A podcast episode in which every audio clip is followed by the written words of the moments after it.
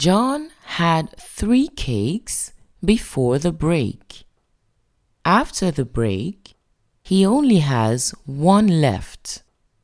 How many cakes did he eat? I repeat. John had three cakes before the break. After the break, he only has one left. How many cakes did he eat?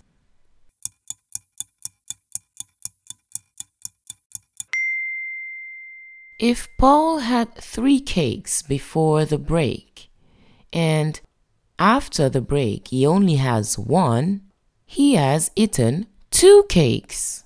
Excellent!